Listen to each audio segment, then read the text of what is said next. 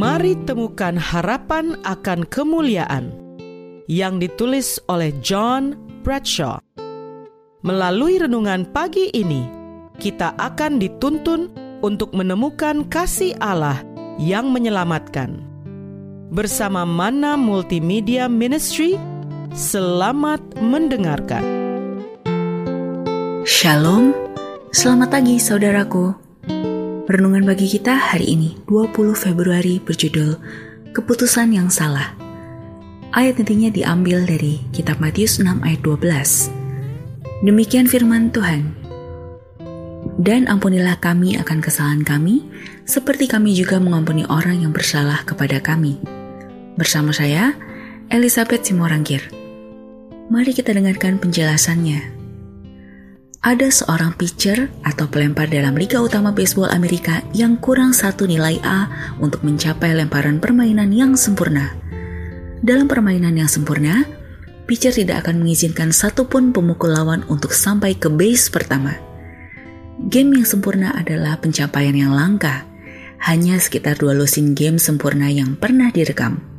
Dalam baseball, ini sesuatu yang luar biasa jika pukulan itu keluar satu kali saja, maka Armando Galarraga akan menjadi pitcher ke-21 yang pernah mencapai prestasi itu.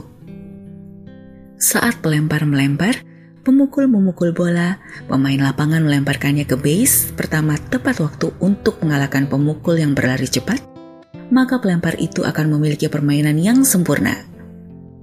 Sayangnya, wasit base pertama memutuskan sang pemukul itu tiba dengan aman Kesalahan itu, dan itu adalah kesalahan, membuat pitcher kehilangan permainan dan tempatnya yang sempurna dalam sejarah olahraga. Tetapi ketika Galarraga melihat sang baiter atau si pemukul itu dinyatakan aman, dia hanya tersenyum kembali ke gundukan dan mengeluarkan baiter berikutnya. Permainan sempurna dengan rekor 28 keluar jika saudara mau menyebutnya. Apa yang akan dilakukan kebanyakan orang jika mereka dirampok dari suatu tempat dalam sejarah? Galarraga hanya mengatakan tentang wasit yang salah itu bahwa tidak ada yang sempurna. Semua orang adalah manusia. Saya mengerti. Dia bertemu dengan wasit yang mengakui bahwa dia melakukan kesalahan sambil menangis meminta maaf. Pemain bisbol memeluknya dan memaafkannya, yang dalam dunia olahraga profesional yang penuh emosi sebagai sesuatu yang luar biasa. Tuhan meminta kita untuk melakukan pengampunan bahkan ketika orang lain salah dan menyangkal kita sesuatu yang berharga. Yesus mengajar kita untuk berdoa, dan ampunilah kami akan kesalahan kami, seperti kami juga mengampuni orang yang bersalah kepada kami. Dikutip dari kitab Matius 6 ayat 12. Bahkan, Yesus berkata bahwa jika kita menolak untuk mengampuni orang lain, kita tidak dapat mengharapkan Allah untuk mengampuni kita. Tidak selalu mudah untuk memaafkan, tetapi selalu penting ketika seorang pria memilih untuk mengampuni wanita yang membunuh neneknya yang berusia 75 tahun, seorang guru Alkitab itu menyebabkan ketegangan dalam keluarganya. Ada orang-orang yang tidak percaya dia harus memaafkan si pembunuh.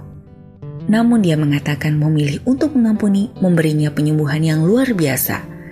Kebanyakan orang memiliki beberapa pengampunan untuk dilakukan, dan pengampunan selalu yang terbaik. Pengampunan adalah cara Allah. Doa kita hari ini, Bapa, terima kasih untuk nafas kehidupan dan hari yang baru.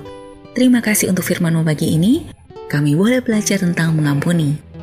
Terima kasih melalui renungan pagi ini kami diingatkan bahwa Tuhan meminta kita untuk melakukan pengampunan, bahkan ketika orang lain salah dan menyangkal kita sesuatu yang berharga.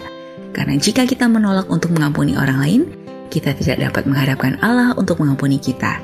Tidak selalu mudah untuk memaafkan, tetapi selalu penting. Tolong kami hari ini Bapa, biar dengan pertolongan kuasa roh kudusmu, kami boleh dapat disanggupkan menghidupkan firman yang sudah kami dengarkan. Terima kasih Bapa.